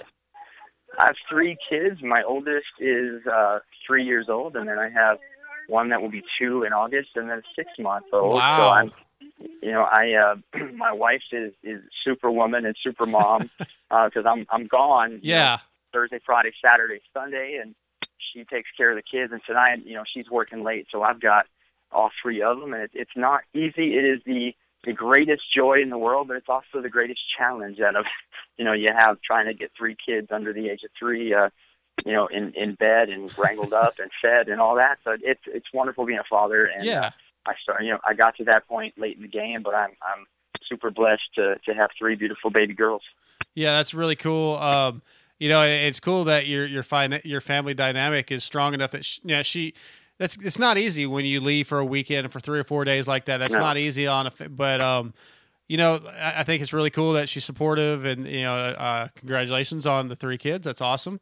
Um, let, let me ask about your your future goals. Um, you know, Sure. and I, I know you love what you do. You do. You you made that very clear when we talked at uh, Can't Make Up to Mud. But uh, I would assume maybe there. Do you have any aspirations of doing it like uh, anything else? Any other sports? Any uh, any other kind of announcing? Um, you know, not throwing you under the bus with your bosses, but even Sure. da- Daniel Yeah. Blair said, "Hey, I want to do football one day." You know, do you have Yeah. any uh, you know hopes and dreams of that kind of stuff? Uh, I, w- I would love to. I, I never, even in a million years, would have dreamt that motorsports was something I would be heavily involved in. And three years ago, Right. you know, that happened, and now I'm here. So I, I would love nothing more than for next year to, you know, come back for another year of Supercross, come back for another year of Monster Jam on NBC, uh, and just see where life takes me. But yeah, of course, I have aspirations. I, I mean, I. I would love to, you know, as Daniel said, make it to the NFL, man. I mean, I'm a huge Baltimore Ravens fan. I would love to, you know, take a shot at doing something with them. WWE is something that would be, Oh, cool, yeah. uh, I think amazing. Um, I've got two friends that work there, but I know the travel schedule that they have is, is brutal. So I'm not sure that, you know, at this stage of the game with, with three young children, I'll be able to do that. But you know, there, there are definitely some things I would like to uh, to cross off the list. I would love a stab at you know motocross, Lucas Oil Motocross. I would love to get involved there somehow. Um, but anything that any opportunity that comes up, it'd be hard for me to say no to Sure. come to play by play, especially for motorsports. That, that's cool. And just going back to something you said a second ago, your your Ravens stole a Super Bowl from my Niners, man. I know, man. That's the night that the lights went out. Yes, you know? it is. Uh, But- and uh, man, it's. uh, uh, kept me on the edge of my seat that night. Man. Yeah. we were up so so huge. I thought we was in the bag. Then the lights went out, and Kaepernick Yep. went nuts. And man, that last play, I just I had so many emotions in about a, a 60 second period for me. Oh, no doubt. And I, you know, the whole time I'm thinking, look, the 49ers have never lost a Super Bowl. They're not going to start now. But they did. But hey, as long as you're not a Cowboys fan, I we're cool. That's that's the only thing I can't tolerate Mhm. is a Cowboys fan. Never, but they have, I think, the most beautiful stadium I've ever been to. Yeah, it's nice, no doubt. It makes me Yeah. sick every time I go there because I don't want to like I don't want to like it, and it's my it's my local stadium. I'm two hours from there. Um, Listen, I, I, I feel that way about Foxborough and Gillette yeah, Stadium, man. yeah, yeah. Every time I go to Cowboy Stadium, when you go up to the press box, there's this huge picture of um, man, I, I don't remember what. Uh, maybe it's uh, Leon Lett or, or it's one of the cow, old Cowboys linebackers standing over um, Steve Young. Steve Young laying on his ass, and I just can't. Yeah. It kills me. Yeah, makes me angry every time. But uh, Salt in the wound every time you got yes, it is. I can't let it go. Like everybody's like, man, that was the '90s. Let it go. I'm like, no. Oh, man, as, football fans, you can't let anything go. It- Absolutely it, you not. Can't. It's it's it's our God given right as a fan to not have to get let anything go. A hundred percent. Well, Scott, man, I'm going to let you get back to your family. I really appreciate you spending some time with us and giving us a chance to to hear your story a little bit. It was an absolute pleasure, man. I look forward to seeing you uh, next Supercross season, and I will Yep. do my best to get some Daniel Blair dirt for you. Yeah, let's do it. Let's get him. Uh, we need to. Yeah, we got to mess with him a little bit. All right. Thanks, Scott. You got it, buddy. All right. See ya. Bye. Scott Jordan. Uh, yeah, he's he's a really nice guy. Like I said, I got to spend some time with him at Can't Make Up to Mud, um, visiting with him just a little bit, and you know, watching what he did live there. And uh, he he did some stuff with Weston Peick and Jordan Jarvis, and uh, a couple of professional snowboarders that came in. Check him out at at Scott Jordan MJSX on Instagram. Uh, all right, we'll take our last break of the night, and we'll be back with uh, Dave Nichols from Bolt Motorcycle Hardware.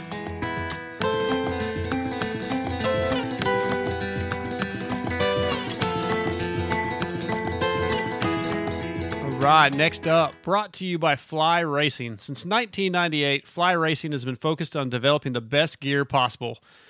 Uh, in 2019, Fly Racing will be a title sponsor of Supercross and supporting riders like Zach Osborne, Weston Peick, Blake Baggett, and even Damon Bradshaw. Go to flyracing.com for all your info or go to your local dealer and see all the products that Fly Racing has to offer On the line with me is Mr. Dave Nichols, owner of Bolt Motorcycle Hardware. What's up, Dave? Not much. How are you doing? Doing great, man. Uh, really stoked to get you on the line. Um, man, for years, you know, I've seen your products in catalogs. I've seen your logos uh, on, you know, different riders' bikes, supporting guys like Weston Peick, the Enticknaps, uh, Clint Lund of Lund MX, you know, promotes you all the time. I've ordered some of your parts, and finally, in the last couple weeks, I've had a chance to visit with you a little bit, and um, I just wanted to get you on the show. Tell us about your story. Yeah, I appreciate it. Um, yeah, our product's really simple, but everybody needs it, and so it definitely it definitely gets out there. Um, yeah, we we we try to be involved with racing, especially at the privateer level. You know, all the TPJ guys Yep. use our stuff. The Rouse brothers are using our stuff. Um, Stank Dogs using our stuff. Hossaker Racing builds his engines with all of our stuff. So it's we, we don't do like the titanium, the super expensive stuff you might find like on a factory bike. Right. We do we do the every rider's you know zinc plated nut and bolt to keep things running smooth and keep things together. Yeah, I, I can't tell you how often I dig into my pro kit for my CRF. You know, man, well, I just dropped a bolt somewhere, can't seem to find it. Let's go get another one. Um, yeah, so the, the thing is, I mean, the kit's amazing. I've been using it. It has so much good stuff in there. I mean, from chain adjuster bolts to sprocket bolts to, I mean, just pretty much any, almost everything you can think of, um, other than like maybe, uh, you know, engine mounts and that kind of stuff. But, you know, it's, yeah, it's, Yeah. it's uh, fantastic. We we design them based on what you're really going to be using. Yeah. and we're super careful not to put things in the kit that there's barely you know little likelihood you'll use it because it drives the price of the kit up. Sure. So we try to we try to keep the price at a reasonable cost while including everything you're going to need when you're doing trackside repairs or building a set of wheels. Right? You you deal with wheels a lot, so you got rotor bolts, sprocket bolts. Um, we got all your body panels covered because you're taking those on and off a lot, and um, and a lot of your chassis bolts. If you're doing a a full engine teardown, you would order one of our engine rebuild kits, which would have all the fasteners for your engine.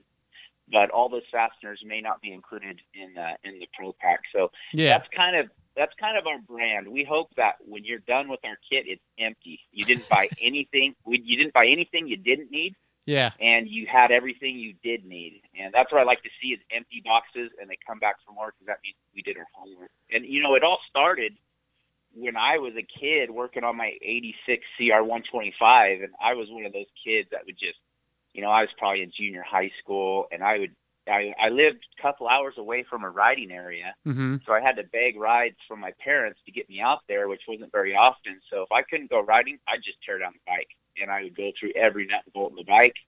And um, and every once in a while, I needed fasteners, and they were hard to get. Uh, I'd have to go to my Honda dealer. Yep. Um, then, as you know, in these days, you'd go to the brick and mortar store. They would order it for you if they didn't have it, and then they would get it in for you. Have to call you to say it's in, and you know, it was like a ninety-five cent bolt. And Sure. So, um, as I grew into adulthood, I saw that that was a problem for the dealer, right? Because that tra- they didn't make any money on that transaction, and it's a problem for the rider because if you know if there was something he could just have on hand, fasteners aren't that expensive. It should be reasonable, able to keep in the toolbox, and be able to do these repairs. And so, yeah, the, the wheels started getting turning. You know, when I'm a 13 year old kid in junior high trying to keep this 125 together, and our That- first product was a little clear box called a track pack. Yeah. And um, that's, I'm telling you, when I was 13 years old, I saw that product in my head, and I said, if I could just have this little box in my toolbox to get me out of a pinch.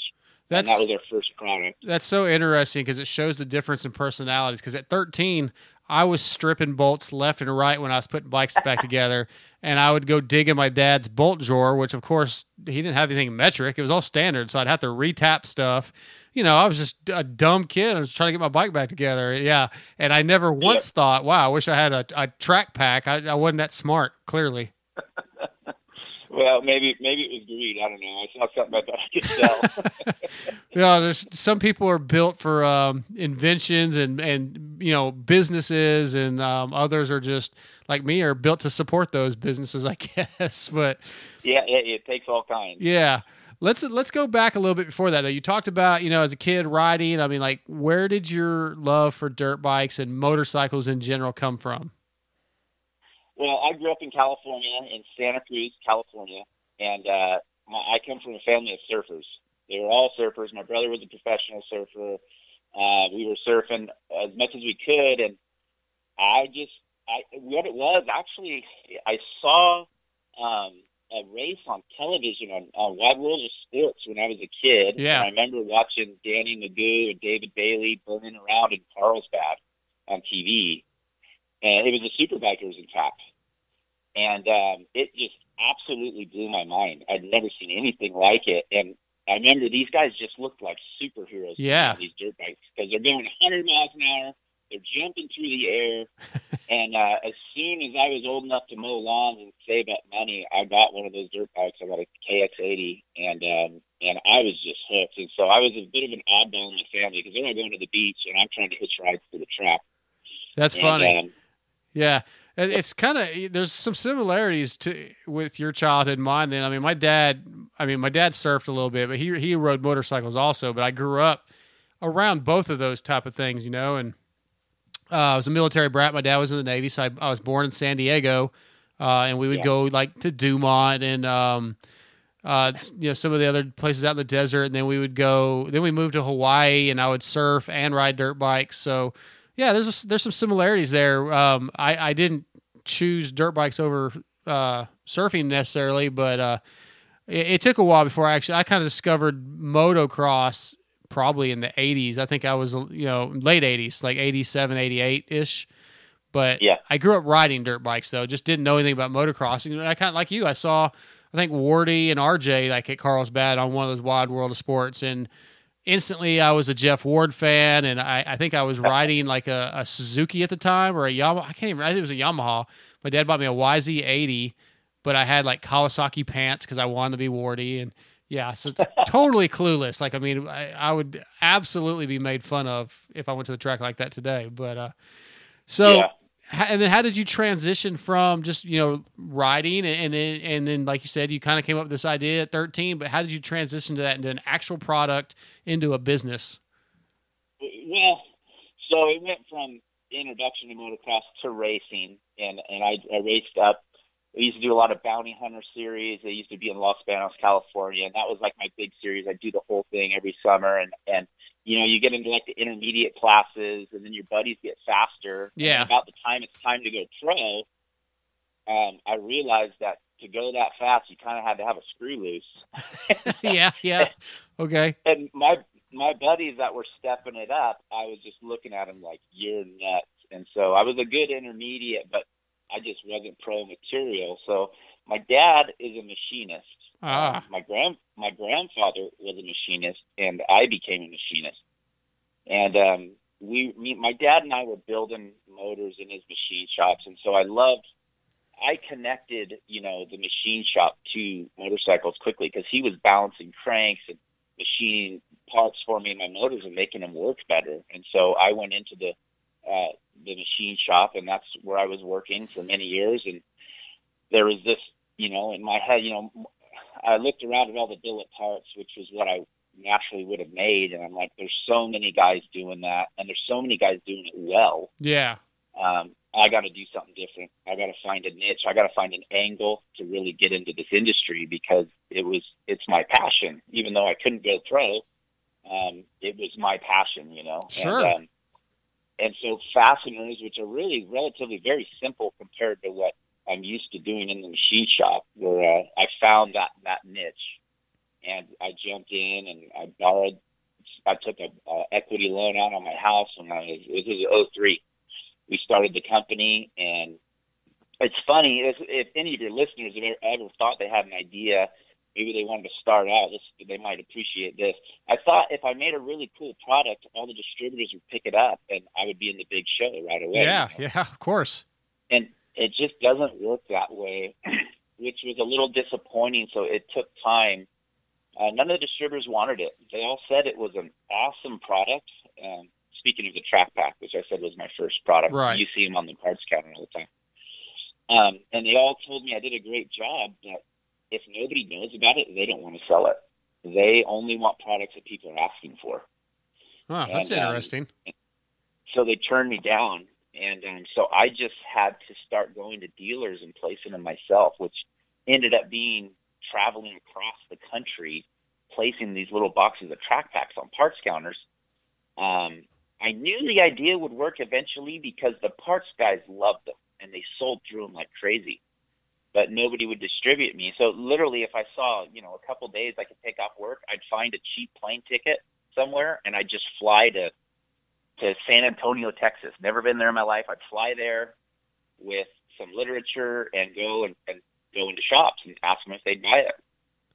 So the end of that story is after a few years, all the distributor reps see that they're in all the dealers because of the legwork I've been doing.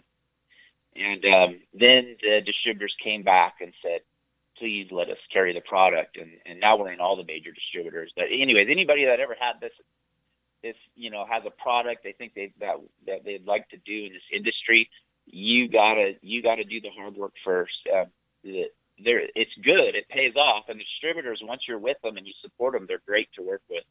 But you're gonna have to do the heavy lifting before before that happens. Yeah, that shows a tremendous amount of, of initiative and balls to go do that. I mean, just to jump on a plane and go to it because you, I mean, you go to fly to San Antonio and go to four or five dealerships, and if nobody wants it, that's just a waste. That's a waste of time and money.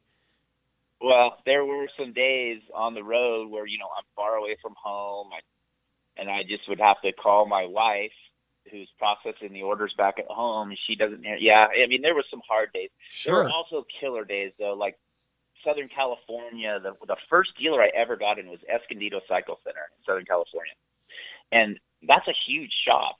And um, the parts manager was so cool, so supportive, really pumped on the product bought it from me, gave me advice. So there was also days where you're just you're there. It's just affirmation, you know. Yeah, like I yeah. had this idea, I spent all my money on it, and this dude who knows what he's talking about is on board with me. And so you have really good days too.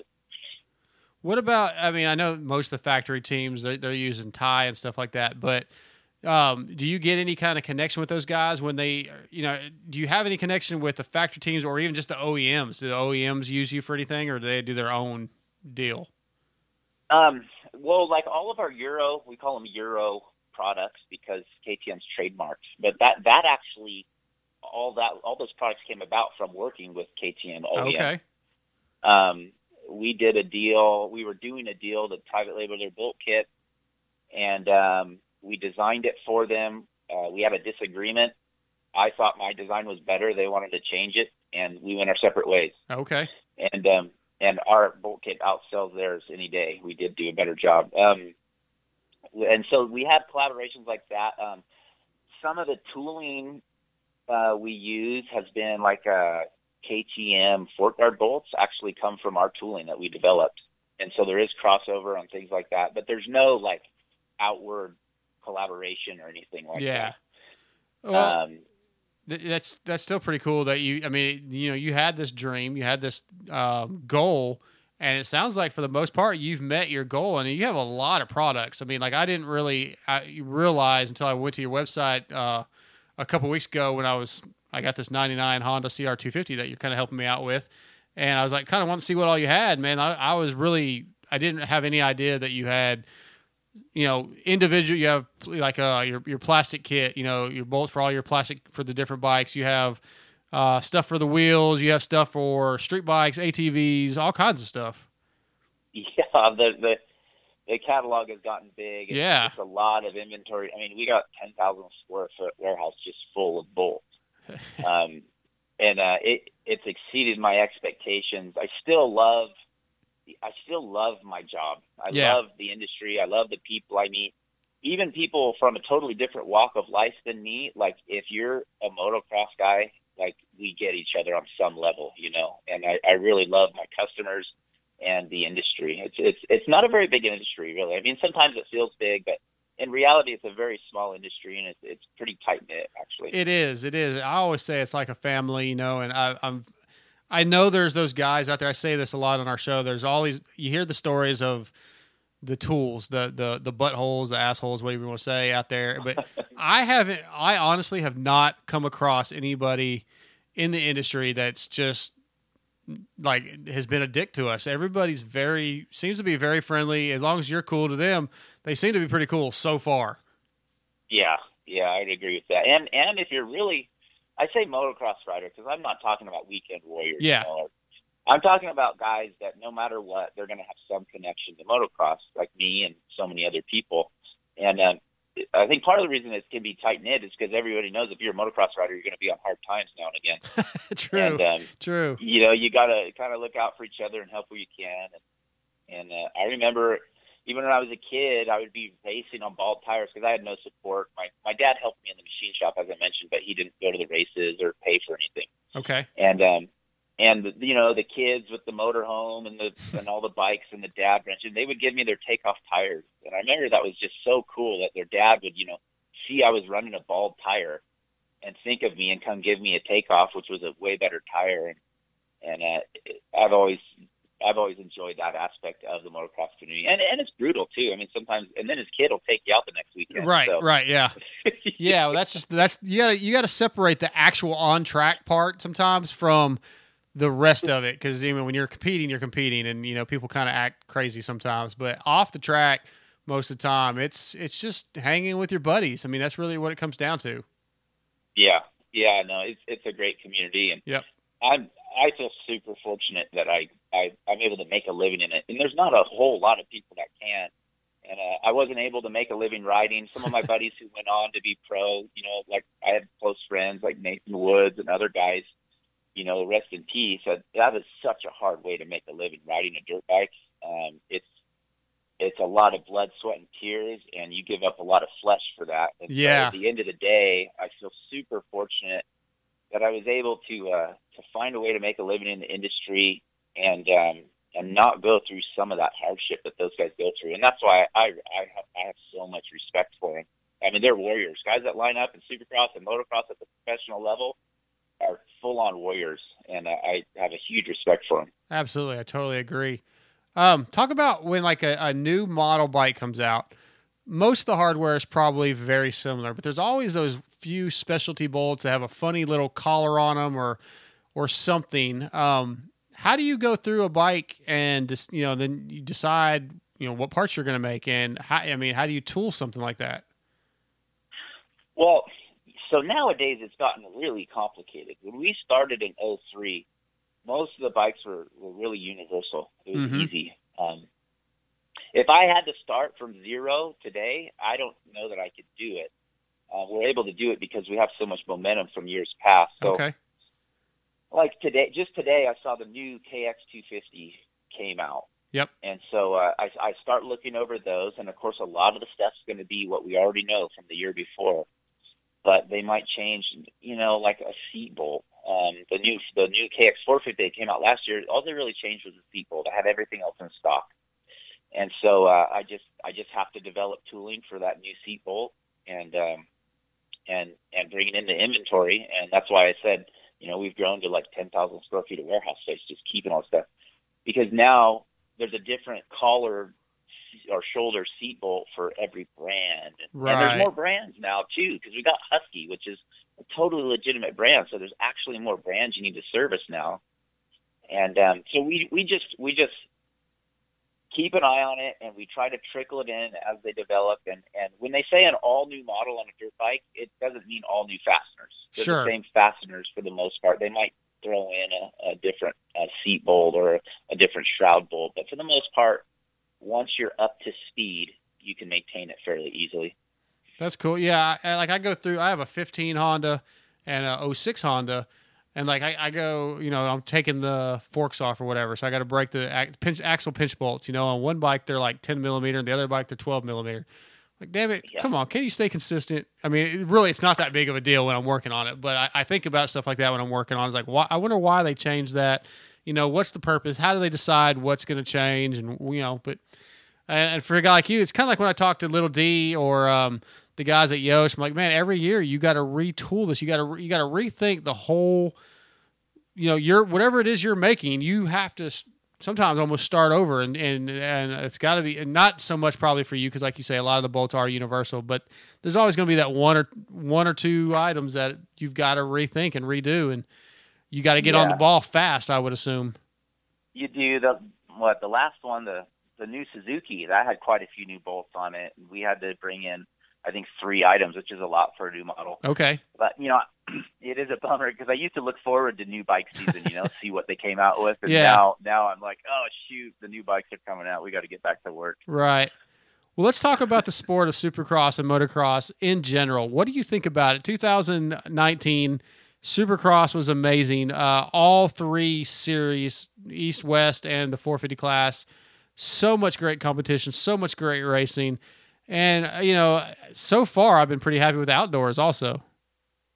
Yeah, the racing's been great. I love the fact that they've been changing up, you know, winners. There's been Yep. a lot of back and forth on that, and like, uh, you know, like I think I think because Ken Roczen is is coming back from some gnarly injuries. Otherwise, we would have seen a lot of dominance. So I like seeing it get mixed up. Uh, uh, it's a bummer for Ken Roczen, and you know, Eli Tomac was about to be on a roll when he went down on his Honda, right? And Yeah, yeah, Lakewood. it's it's a bummer for those guys, but I think for the fan, it's I mean it's not good for anybody to get hurt, but you know what I mean. The racing, it's good as a fan to watch the different uh, different guys battle it out and exchange uh, wins. I I love it, and I love it. And then you got guys like like uh you know Baggett or like guys that can come out of nowhere and Mhm. win one. And Yeah. uh, I love watching that.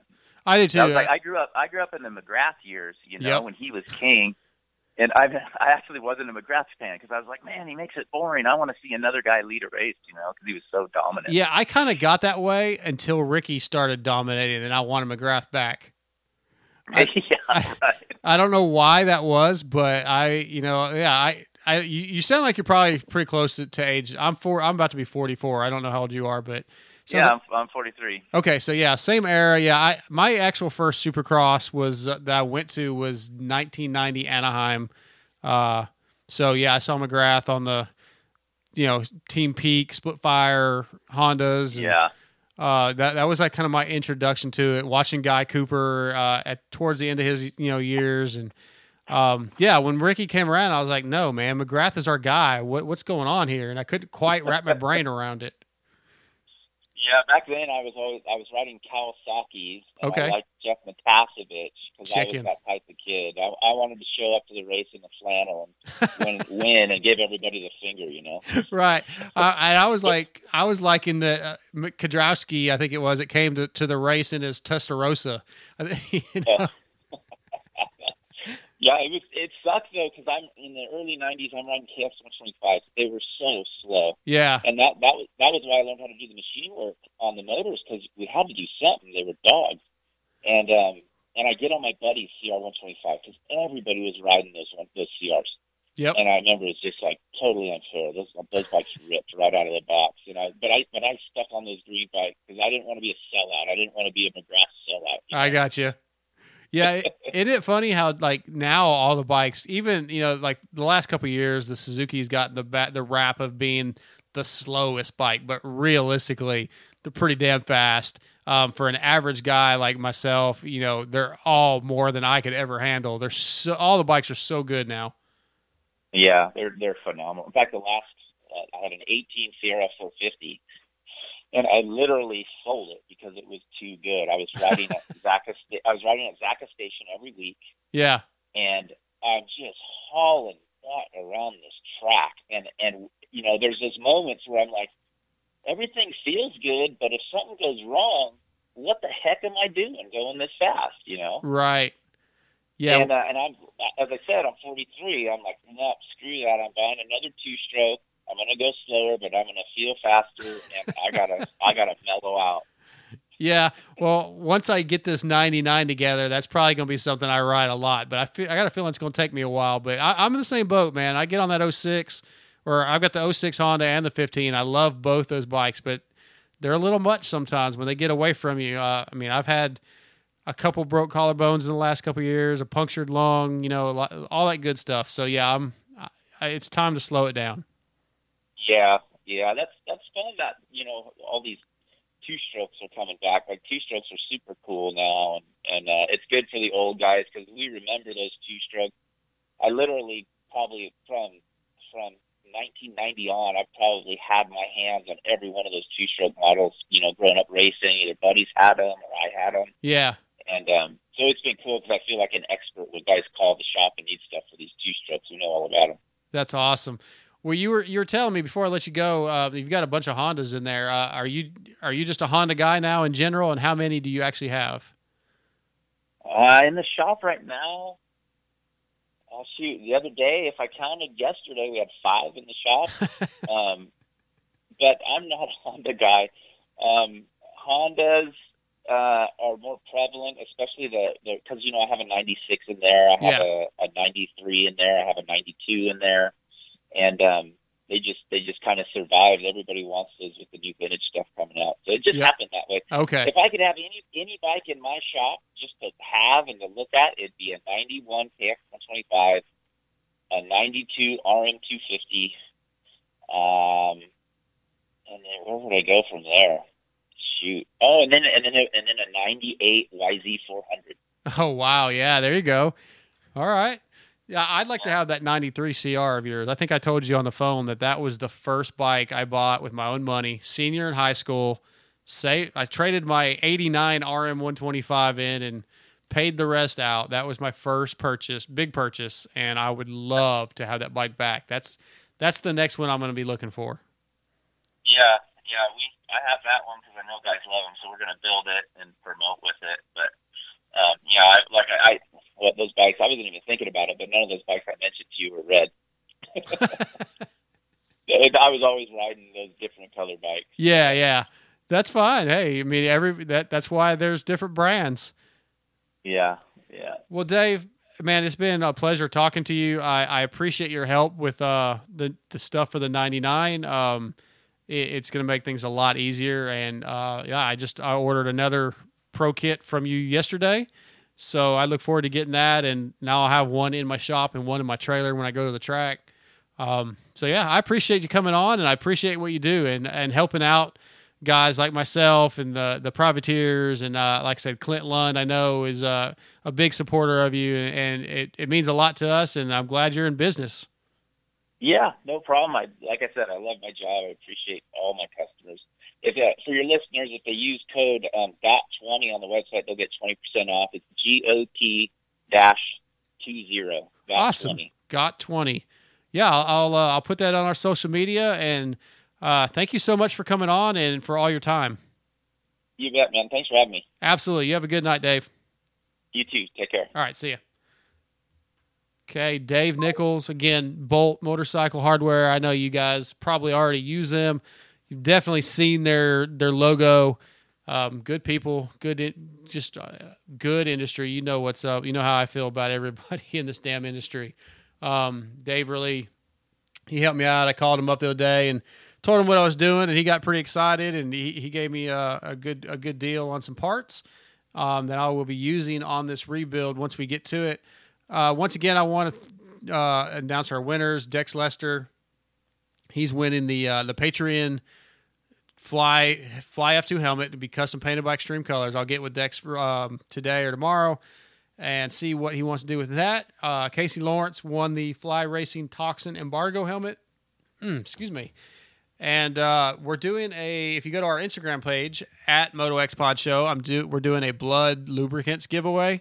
Uh, we'll announce that winner next Tuesday, I believe, is what I put on the Instagram page. You'll just have to look. But uh, get involved, guys. There's always a chance to win. Our sponsors get, are giving away a lot of great products. Appreciate all you guys listening. I'm going to wrap this show up. Episode 127 is done. Next week, DJ TJ will be in studio, or at least he's supposed to be after I get back from WW Ranch. Hopefully, we'll have lots of good YouTube content and some uh, some great interviews next week. All right, that's it. See ya.